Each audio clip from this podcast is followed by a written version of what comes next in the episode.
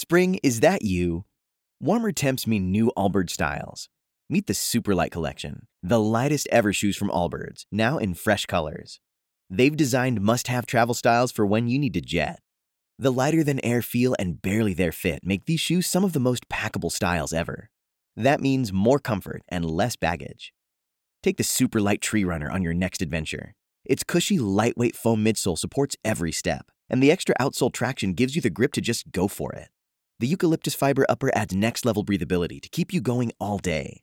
Plus, the Superlight Tree Runner is comfortable and ready to go right out of the box. So, what can you do in a Superlight shoe? What can't you do is the better question. And because they're super packable, the real question is where are you taking them? Experience how Allbirds redefines comfort. Visit allbirds.com and use code SUPER24 for a free pair of socks with a purchase of $48 or more.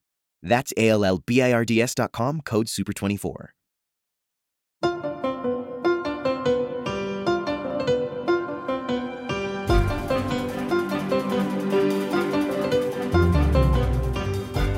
Welcome to a special mini episode of Hashtag Sisters in Law. It's Wednesday evening, this afternoon, and we have not yet had the chance to, to discuss this among ourselves, but this afternoon, I suspect my sisters were as surprised as I was to learn that Bill Cosby, previously convicted in Pennsylvania in state court of sexual assault, was suddenly released from prison where he was serving a sentence of three to 10 years. He had only served two of that sentence. Were you guys all surprised?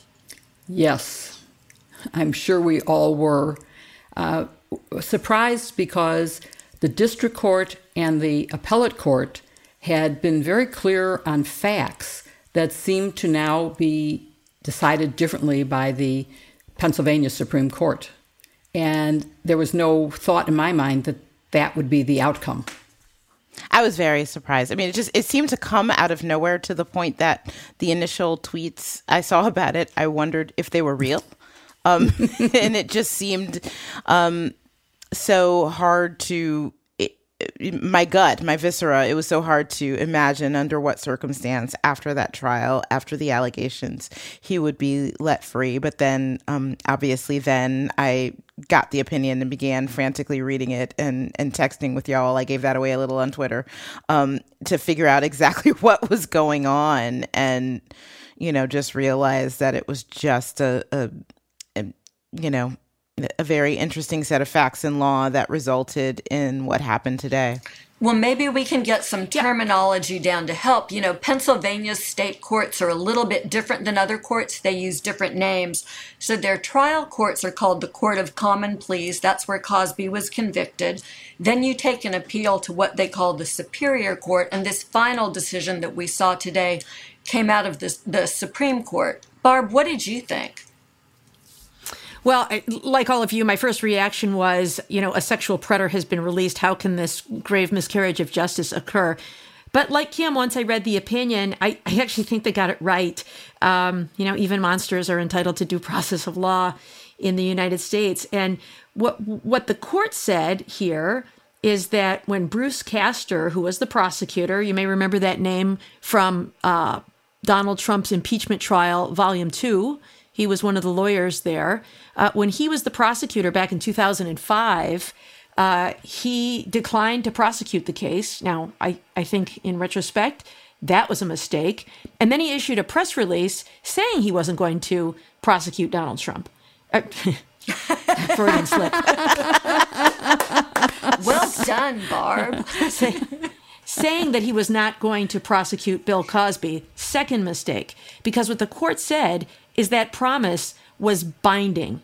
And so when his successor later brought the case, what they said is that that was a violation of this due process right that people have to rely on the promises of prosecutors. And in the meantime, Bill Cosby had acted on that promise to his detriment by testifying in a deposition in a civil case where he made some admissions that were used against him in the later criminal case. So his rights against self incrimination were violated, and his rights to due process to have inf- promises by prosecutors enforced was um, was also violated. I, I, think the takeaway here is. Um, due process matters even for monsters, but also to remember, you know, he's now proclaiming his innocence. Nothing changes um, what that jury found.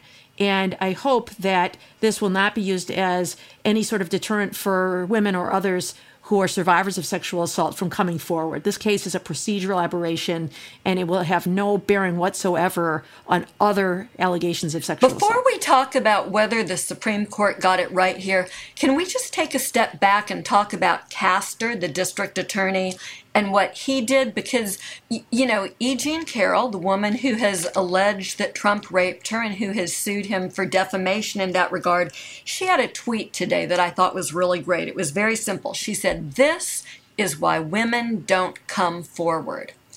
And when I looked at that original decision that Castor made to not charge, my reaction was to think, He's the mm-hmm. poster child for why we need more mm-hmm. women to be district attorneys.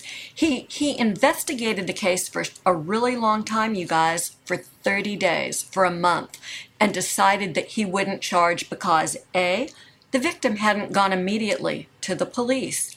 B, there was no forensic evidence. And C, without a confession from Cosby, he saw, saw no way he could prosecute. I think that that is such a bad decision. It smacks so much of privilege, um, you know, and, and, the effort to protect men who were predators. So I, I think it's worth pointing that out.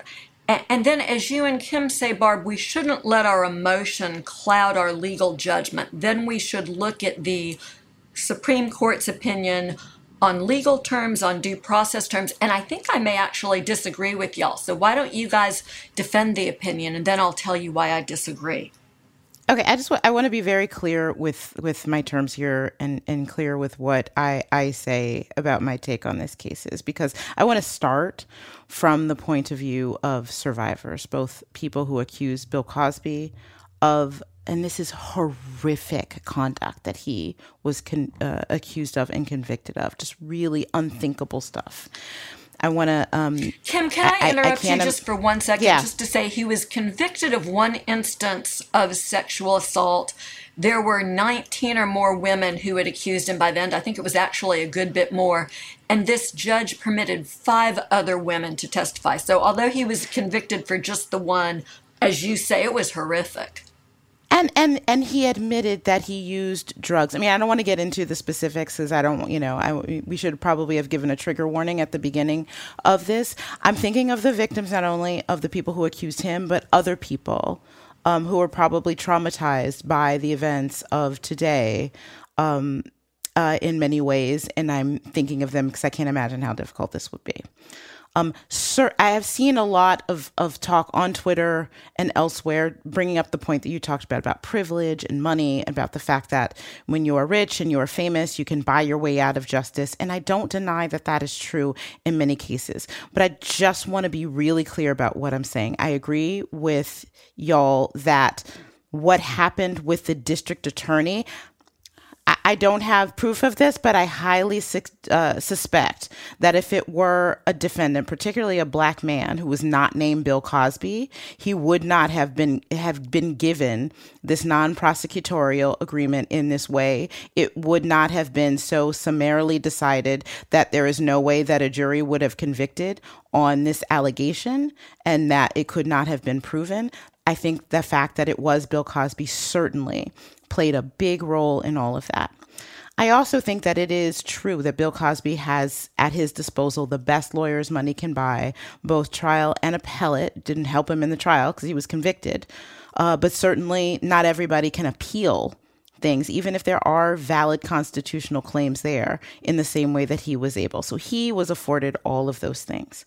But at the same time, th- this particular decision followed constitutional and case law. And I don't see how it could have come to a different outcome. This district attorney, Bruce Castor, essentially tied the hands of future prosecutors in this case in a way that I think is wrong, that he should not have done. And I think that I want to ask y'all, the former prosecutors, about ways that reforms can be made so that prosecutors cannot summarily enter into these kinds of non prosecutorial uh, uh, uh, agreements in this way, in a way that really, in my opinion, denies justice. But that's where the error was, not in this final decision. So I don't want this to be taken away that I dis, you know, that I agree and think that this was all great. It was not. This is horrible. It's awful, and the outcome is terrible. And in my opinion, a predator was let loose. But this is how we got here. Um, and, and, those are the that's how the law and facts led us here. So I would love to see reforms at the prosecutorial level. I think that what uh, the former district attorney did was horrific and wrong. Um, and I think in that sense, justice was not served, not because of what the Pennsylvania Supreme Court did, but what happened before that. So I agree with you, Kim, but I want to just move to the concurring and dissenting opinions and focus a little bit on whether what Castor said actually could be viewed as binding on all future prosecutors. And I think there is a very valid point to be made, and maybe it needs to be uh, codified in some way to make it even clearer. But to me, it's pretty clear that a prosecutor can only say, I'm not bringing charges. He can't say that no future incumbent, especially of an elective position, will ever bring charges. And I think that the dissent has some very um, important points in saying the public announcement and what he was doing was really sort of to help him out as an elected official who made a bad decision not to prosecute and was trying to bind future prosecutors who disagreed with it. The other thing is we have to look at the fact that the trial court, who's much better able to judge credibility, and the appellate court, which I, am going to call it the appellate court, even though they use different names in, in Pennsylvania, um, looked at this and said, no, this, we're going to let this go forward. There is an issue about whether, having said all this, it was okay to use the evidence that he gave against himself supposedly in reliance on Castor's promise of non prosecution in a civil trial, and whether he could be retried without it. So there's another question, which is were they right not only in releasing this monster, but were they right in saying he could never, ever be tried again? That this is, it's over, it's done. The case uh, of this particular victim is over and done with. Could he be tried without this additional evidence from from that case. Um, and, and that's something that, you know, they may have gone too far, but they are the Supreme Court. They're the final word in Pennsylvania. Yeah, and Jill, in response to that, what the the uh, majority said, because I, I, was thinking that question to myself as I was reading it. Um, okay, so uh, conviction reversed, right? Because they used statements that Cosby made in his mm-hmm. civil deposition. And he answered those questions because he no longer had right. any Fifth Amendment right against self incrimination because he had been told and he relied upon a statement that he would not be uh, prosecuted right. criminally. So that all makes yeah. sense. Um, so why not say your conviction is reversed, you get a new trial, and if there is a new trial, the remedy is that the prosecution may not use those statements because right. there's still a pretty good body of evidence there with these other women and other things. The, his own statements about using quaaludes to uh, incapacitate women was a was helpful evidence, but I don't know if it was essential evidence. But what the court said about that is that wasn't his only uh, harm when he acted in reliance on the prosecutor's promise. He also settled that civil case for $3 million. And if he had not had to testify, if he instead could have invoked a Fifth Amendment privilege, um, maybe that would have been different. So what they say is we can't return him to whole. We can't undo, we can't unring the bell that this prosecutor rang by promising not to uh, prosecute him. And so that that harm is done. And so I think I agree with that logic. I, I just I just think that it's a mistake for a prosecutor to make a promise that you're not going to prosecute right. somebody when so that raises the question the of whether Castor should be mm-hmm. looked at for some remedy whether it's you know some suspension of his license or something for doing something that I don't think any prosecutor should ever be allowed to do and that was gets to my point that I think there should be reforms right. at the prosecutorial level as to how you enter into these non-prosecution agreements. The, the only other point, and I'm sorry for talking over you, Barb, that I want to make in response to that is this is what happened with a defendant with all of the privileges and fame and riches and everything else. One reason why I also think that this decision is right is imagine the, the defendant who doesn't have that. The defendant who talks to a prosecutor, prosecutor promises him, all right, if you do X, Y, and Z, we're not going to prosecute you. And then a subsequent prosecutor comes later and, and puts them in jail. I mean, that's the kind of thing that shouldn't happen in the judicial system. Um, and those are the folks that I'm worried about in the future who believe a prosecutor, who rely on a prosecutor, who don't have all of the resources that Bill Cosby has, and they end up in prison for the rest of their lives, um, despite the promises that were made to them. So I think in this case, yeah, you know, that can work. I, I think it's ways. a really interesting, interesting take on on privilege, Kim. I, I was talking to a friend recently who said and this is a white friend who's married to a black man and has a child of mixed race. And she said her, in her view, you know, privilege is not so, in, in, so much that um, someone has perks and benefits. They just don't have the obstacles that other people face. And so when you think about Bill Cosby, yeah, he got justice. He got the justice everybody should have gotten, perhaps, if you agree with his decision. But there are many people who do not, right? Because they don't have the kind of legal representation that everyone deserves to have. They uh, have an overworked and underpaid public defender, or they scrape together barely enough money for a lawyer who's spread too thin, who doesn't have the ability to make some of these arguments that we see other people like Bill Cosby and others who are well funded able to make. So, can I go a step further back? Because I actually have a fundamental disagreement with the premise of the opinion. You know, it's a long opinion, it's 70 some pages. I read it pretty carefully this afternoon. I'm still thinking about it. So it's possible that my analysis isn't accurate, and I'd love to hear what y'all say. But it seems to me that this entire decision to, to essentially let Cosby out of prison depends on the Supreme Court's decision that when Castor made the decision that he would not prosecute Cosby, that meant that Cosby no longer had any Fifth Amendment privilege that he could assert against testifying. In fact, Castor offers that as a justification. I wanted him to have to go and testify in these civil suits, Castor said like 10 years later, because I thought that that would be a measure of justice. So we removed his Fifth Amendment privilege. And, and here is my problem. Let's just assume, for the sake of argument, although I'm not even sure that I uh, would agree with this, that Castor can do that for himself and that he can bind his successors in office. And let's even assume that maybe he can, some strange way that I don't think is accurate, bind every other county prosecutor in Pennsylvania so that Cosby can never be prosecuted again in Pennsylvania. This guy was assaulting women all over the country. There's no reason to believe that there's not a case outside of Pennsylvania where he could have been theoretically prosecuted after this. No defense lawyer in their right mind thinks that Cosby has waived his Fifth Amendment privilege and lets him go into those depositions and testifies unless there's something really weird going on here, like there's almost a nudge, nudge, wink, wink deal. Instead of criminal prosecution, we're going to let your guy go pay this woman $3.5 million and all is forgiven. But you get my legal argument, right? No matter what Castor did, he couldn't prevent Cosby from being prosecuted in other states or maybe even in the federal system if there was a case, which means he still had a Fifth Amendment right there to assert.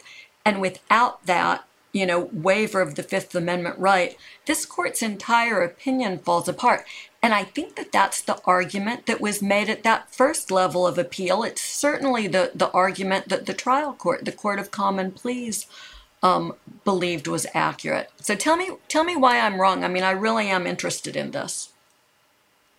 Are you suggesting? I, I, I did detect the, some of the language from the lower courts suggesting that maybe they didn't believe Castor, right? They say right. things like he's right. inconsistent in There's his reasons. for sure. The the Supreme Court comes back and has some explanations for why they did believe him, um, and that nonetheless they wanted to enforce his promise. But I mean, Yeah. what do you what do you think was going well, so on then? I, I'm actually sort of, for purposes of my argument, taking all of that at face value and thinking that what Castor did was, you know, maybe it was legitimate. Maybe he did feel she was best served by going into a state prosecution. He still cannot say that no out of state prosecutor you know, there can never be another prosecution of Bill Cosby, say in Alabama, where there's no statute of limitations on sexual assault, which means. well, would there be venue though, Joyce, for this again? rape? Not Or- for I mean, it wasn't this a rape, so- but But for we know that it's there not a are rape, other it's a- you know, women, it's a sexual right? assault. There could be other possible crimes, and so when he goes into these depositions and testifies, for instance, about the Quaaludes, he could certainly be giving inculpatory oh, I see. So not for this case, but for Right. some other I- case. Joyce, yeah, as a, right. someone who has been also a defense lawyer, I think you're making a very good point. And as a defense lawyer, I would have advised my defendant that he still had a Fifth Amendment privilege and that he should not waive it because there were pending possibilities elsewhere. There were, I believe there are like up to 50 women who have charged him with some sort of assault. I think you're right, it was like 18 or 19 back then, but since then more have come forward. And I, but I think we should also look at number one, this opinion does nothing about his guilt. A jury of his peers found him guilty. He is guilty. Right, it's not an is a- exoneration. this is not an exoneration. It is a technical glitch that, that and, and technical glitches when they involve due process are legitimate reasons for overturning a conviction. I'm not saying no. Yeah, I wouldn't call it a technical But- glitch. I, I mean, I, I, a technical glitch is you know paperwork wasn't filed. I mean, this is a, a constitutional. It's still a process. Case It's- law it's- determination. It has nothing to do with the evidence of his guilt. He is guilty. Right. And we should Right. never forget that. That's important. But I think we also need to address what does this mean for the Me Too movement and for the rights of women who are coming forward Hmm. that this could happen in this way. Uh, Before we get there, can I just ask, make a point about something that Joyce said, and I'm not sure that this is right. You know, the appellate lawyer in me says takes what you said, but at this level, that this is not a fact finding level. Just for our listeners, when once something goes to appeal, there is a set of facts, there is a record that is agreed upon, and and the issues as to fact, as to what the DA what his intent was and didn't do that that seems like those are things that were for lower courts to decide Right. um, i just want to differentiate between that The legal question and the of legal whether question he still right had Fifth Amendment privilege is something that the appellate court would look at de novo with with fresh eyes. Yeah. certainly but but it wouldn't be fa- i mean it, i just felt like that was a little bit of fact finding to But the that point is of such that a good be thing to say, the, right? Because people, I think, may not know that. There's actually a record of all the evidence that's compiled in the Mm-hmm. trial court. It moves with the case to the appellate court, except Correct. with rare exceptions by leave of court. You can't expand that record once the case is on appeal. That's why fact right. finding in trial courts is so important. Right i just wanted to make And that it's not that these point, but we issues weren't raised at that level. They Right. were, and they were rejected. And to your point, the the fact finding by the lower courts that actually saw it and lived it is much more compelling than any reinterpretation by the Supreme Court. Well, Jill, to your point, here we are. We need to think about what this means for Me Too. I think Kim has raised a great point. You know, we've seen this here. We've seen this down in Florida when uh, Costa was the DA in the Epstein case, and there's this sort of sweetheart deal. Is there a necessary reform here for prosecutors, and is there something that could work given the fact that so many cases are, are declined early on? Barb, do you have a thought about that? Um, I I am wondering. You know, we think about. Um, remember the uh, the plea agreement said something like, um, in addition to not prosecuting Jeffrey Epstein federally. Uh, in exchange for his guilty plea to a single, single count of prostitution, Acosta further agreed um, not to prosecute. I think the language is something like any potential co-conspirators. So if I'm the lawyer for Ghislaine Maxwell, I think I am looking at this case and I'm looking at her deposition testimony and I'm wondering whether she can make similar arguments that she relied on that promise when she went ahead and testified at depositions. And so um, this is the kind of case that I think does not have a whole lot of precedential value, but I think that's one place where it could help her defense and perhaps preclude this federal prosecution that's going forward. Assuming now we've got different U.S. like attorneys' the offices state involved. court in Pennsylvania, right? I mean, this is Pennsylvania. Right, it's not directly law. controlling. So, yeah. Yeah, of course, it's not binding, right. but it's a, it's an interesting argument that uh, that they could consider raising. Uh, and, and of course, they've also got the instance of uh, the U.S. attorney in Miami can't bind the U.S. attorney in Manhattan. But uh, I think there's you know an argument to be made that hey, I relied on that promise, and that promise needs to be enforced. When I uh, did not assert my Fifth Amendment rights, it's because I believed I could not be prosecuted because of this uh, promise that Alex Acosta made. Well, that's depressing. I mean, the one thing that I will say about the Me Too movement is that I think we really need to, as a legal industry uh, and and as prosecutors, move beyond this idea of, uh, in particular, well, this she waited so long to come forward. It is difficult to come forward and confront anyone who is um, an abuser, particularly if they are rich, famous, powerful. We saw in this case what happened. There was power in numbers, there was security in numbers, and it took one, and then two, and then five before all 50 came forward. So the idea that all of this began in part because the decision was made in part on the fact that this was just one woman, and how are they going to believe her with no forensic evidence? There's something about that needs to change. You know, this was America's dad. I mean, it, it has to have been so hard to be the first woman to come forward and make these claims about Bill Cosby of, of all people. So I think we should say, you know, all honor to the women who are willing to come forward. It's brave. And, and so few of these cases are prosecuted and convicted in. So we do need to be really intentional about making the legal system work for these women, not against them.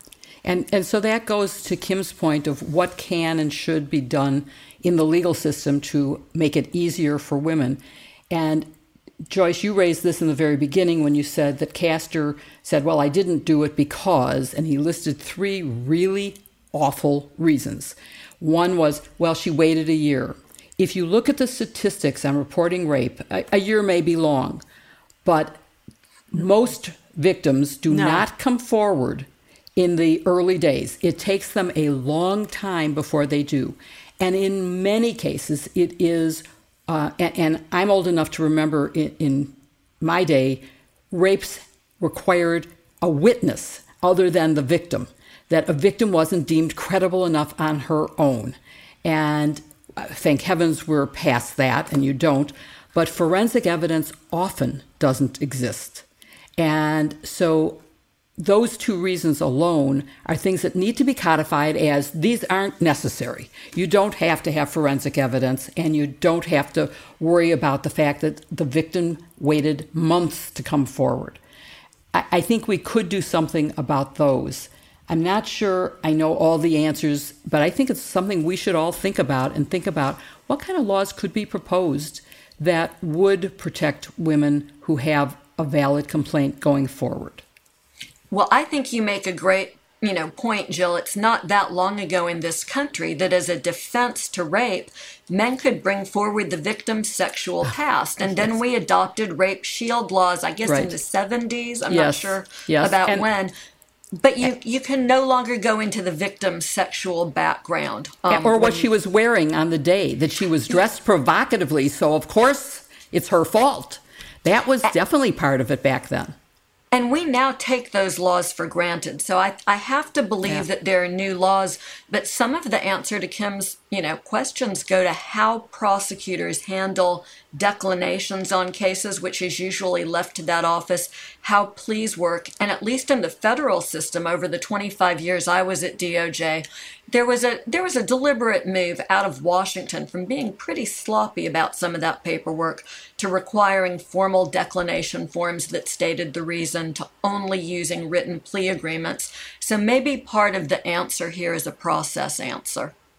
And, and I don't want to be glib about this, but public pressure does matter. I can tell you that in looking at the sexual assault in the military, the public pressure resulted in many more cases being approved for prosecution than ever had been approved.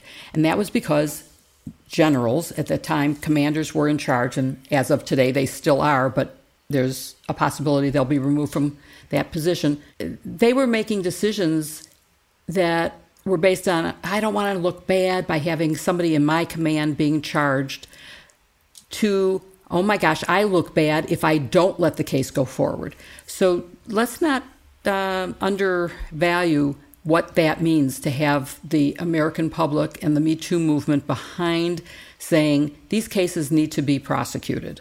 Well, I'll- yeah, I, I, I I, just want to agree with, with Jill there. I, I, I, want to make sure that the message that people receive is not, oh, look, every time you accuse a powerful man of sexual assault, uh, you're going to lose.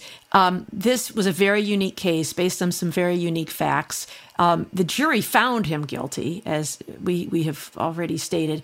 Um, and so the mistake here was uh, the promise not to charge him with a crime in the first instance, I think.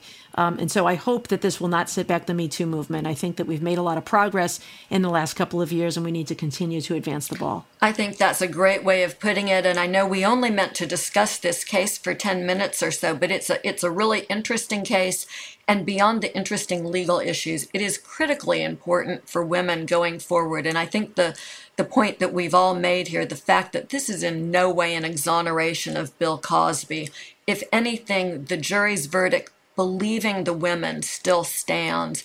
And, and the important thing is, is to go forward and make sure that women can report this sort of um, crime, whether it's sexual assault or rape or something that's related, and that they are taken seriously by district attorneys and by law enforcement. That's something that we can all do to support women. So that's all the time that we have for tonight, but we will be back with a new episode of Hashtag Sisters in Law on Saturday. I expect that we'll be discussing an awful lot about the news we expect tomorrow morning on the indictment of the Trump Organization and its CFO Allen Weisselberg. Until Saturday morning, hashtag Sisters in Law.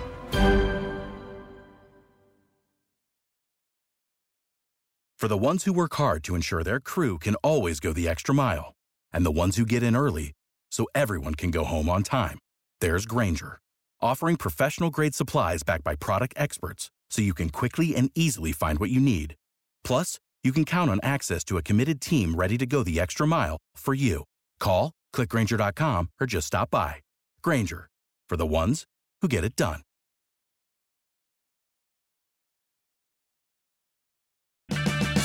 Purchase new wiper blades from O'Reilly Auto Parts today and we'll install them for free. See better and drive safer with O'Reilly Auto Parts. Oh, oh, oh, O'Reilly Auto Parts.